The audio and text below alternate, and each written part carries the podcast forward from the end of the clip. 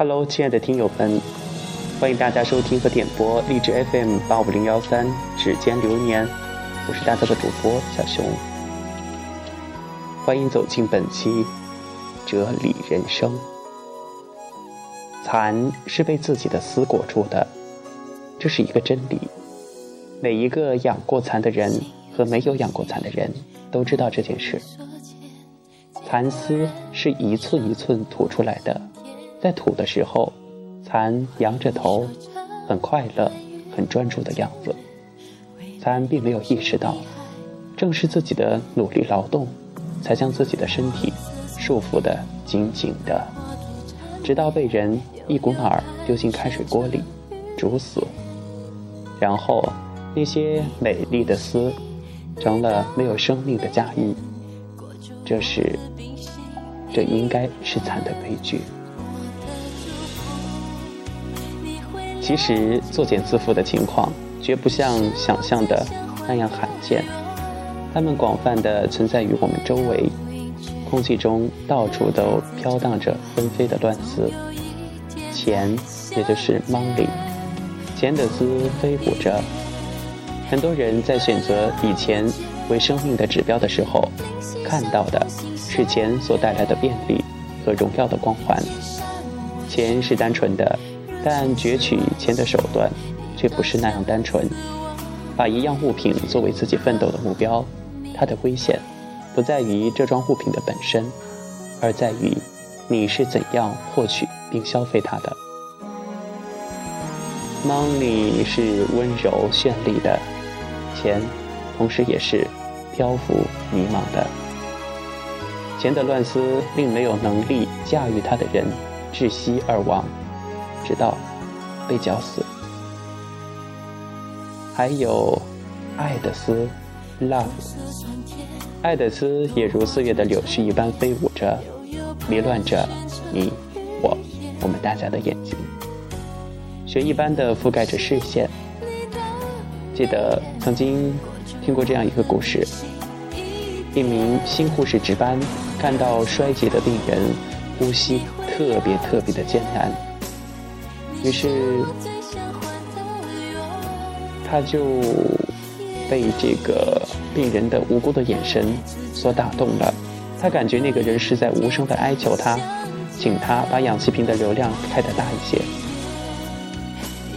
我想，这个新的护士呢，他是出于对人的悲悯，加上没有经验，所以就有些胆大。当然，还有就是时至半夜。医生们都已经休息了，这几种情形叠加在一起，于是他想，对病人有好处的事情，想这个医生也应该是同意的，就没有先报告给医生，没有请示，私自把氧气瓶的流量流量表给拧大了，气体通过液化瓶汩汩的流出，病人顿感舒服。眼中啊，真的是溢满了感激的神色。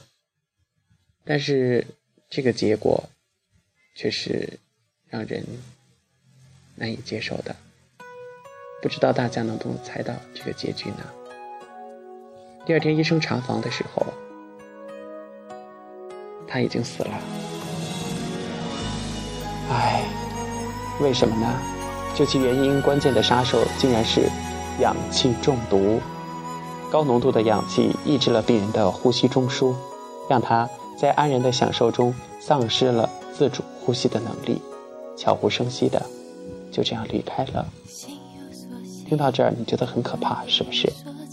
丧失节制，就如此，这样的难以让人接受的结果，它会让优美变得很狰狞，会让爱怜变成杀机。这当中的奥秘啊，需要我们每一个人细细的去揣摩。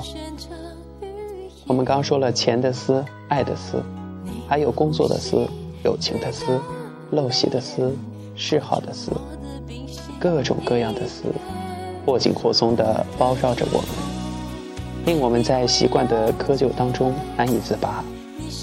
逢到这种时候，我们常常表现得很无奈、很无助。甚至还有一点敝帚自珍的狡辩。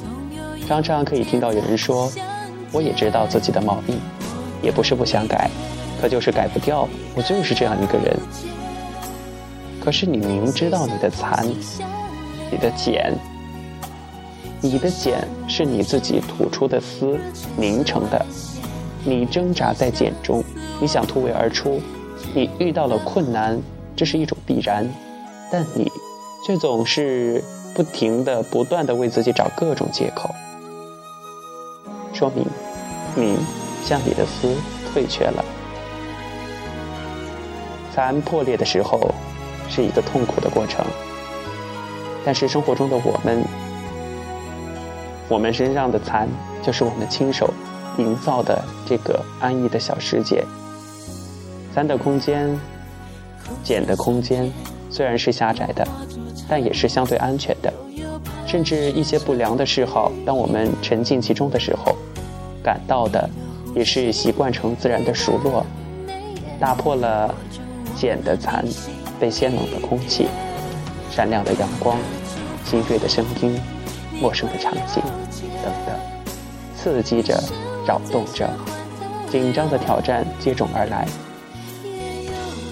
这种时刻的不安极易诱发退缩，但是。但它是正常和难以避免的，是有益于，是有益的，也是富于建设性的。你会在这种变化当中感受到生命充满爆发的张力。你知道，你活着痛，并且成长着。有很多人终身困顿在他们自己的残里，自己的茧里边儿，这是他们自己的选择。当生命结束的时候，他们也许会恍然发觉。世界只是一个茧，而自己却未曾真正的生活过。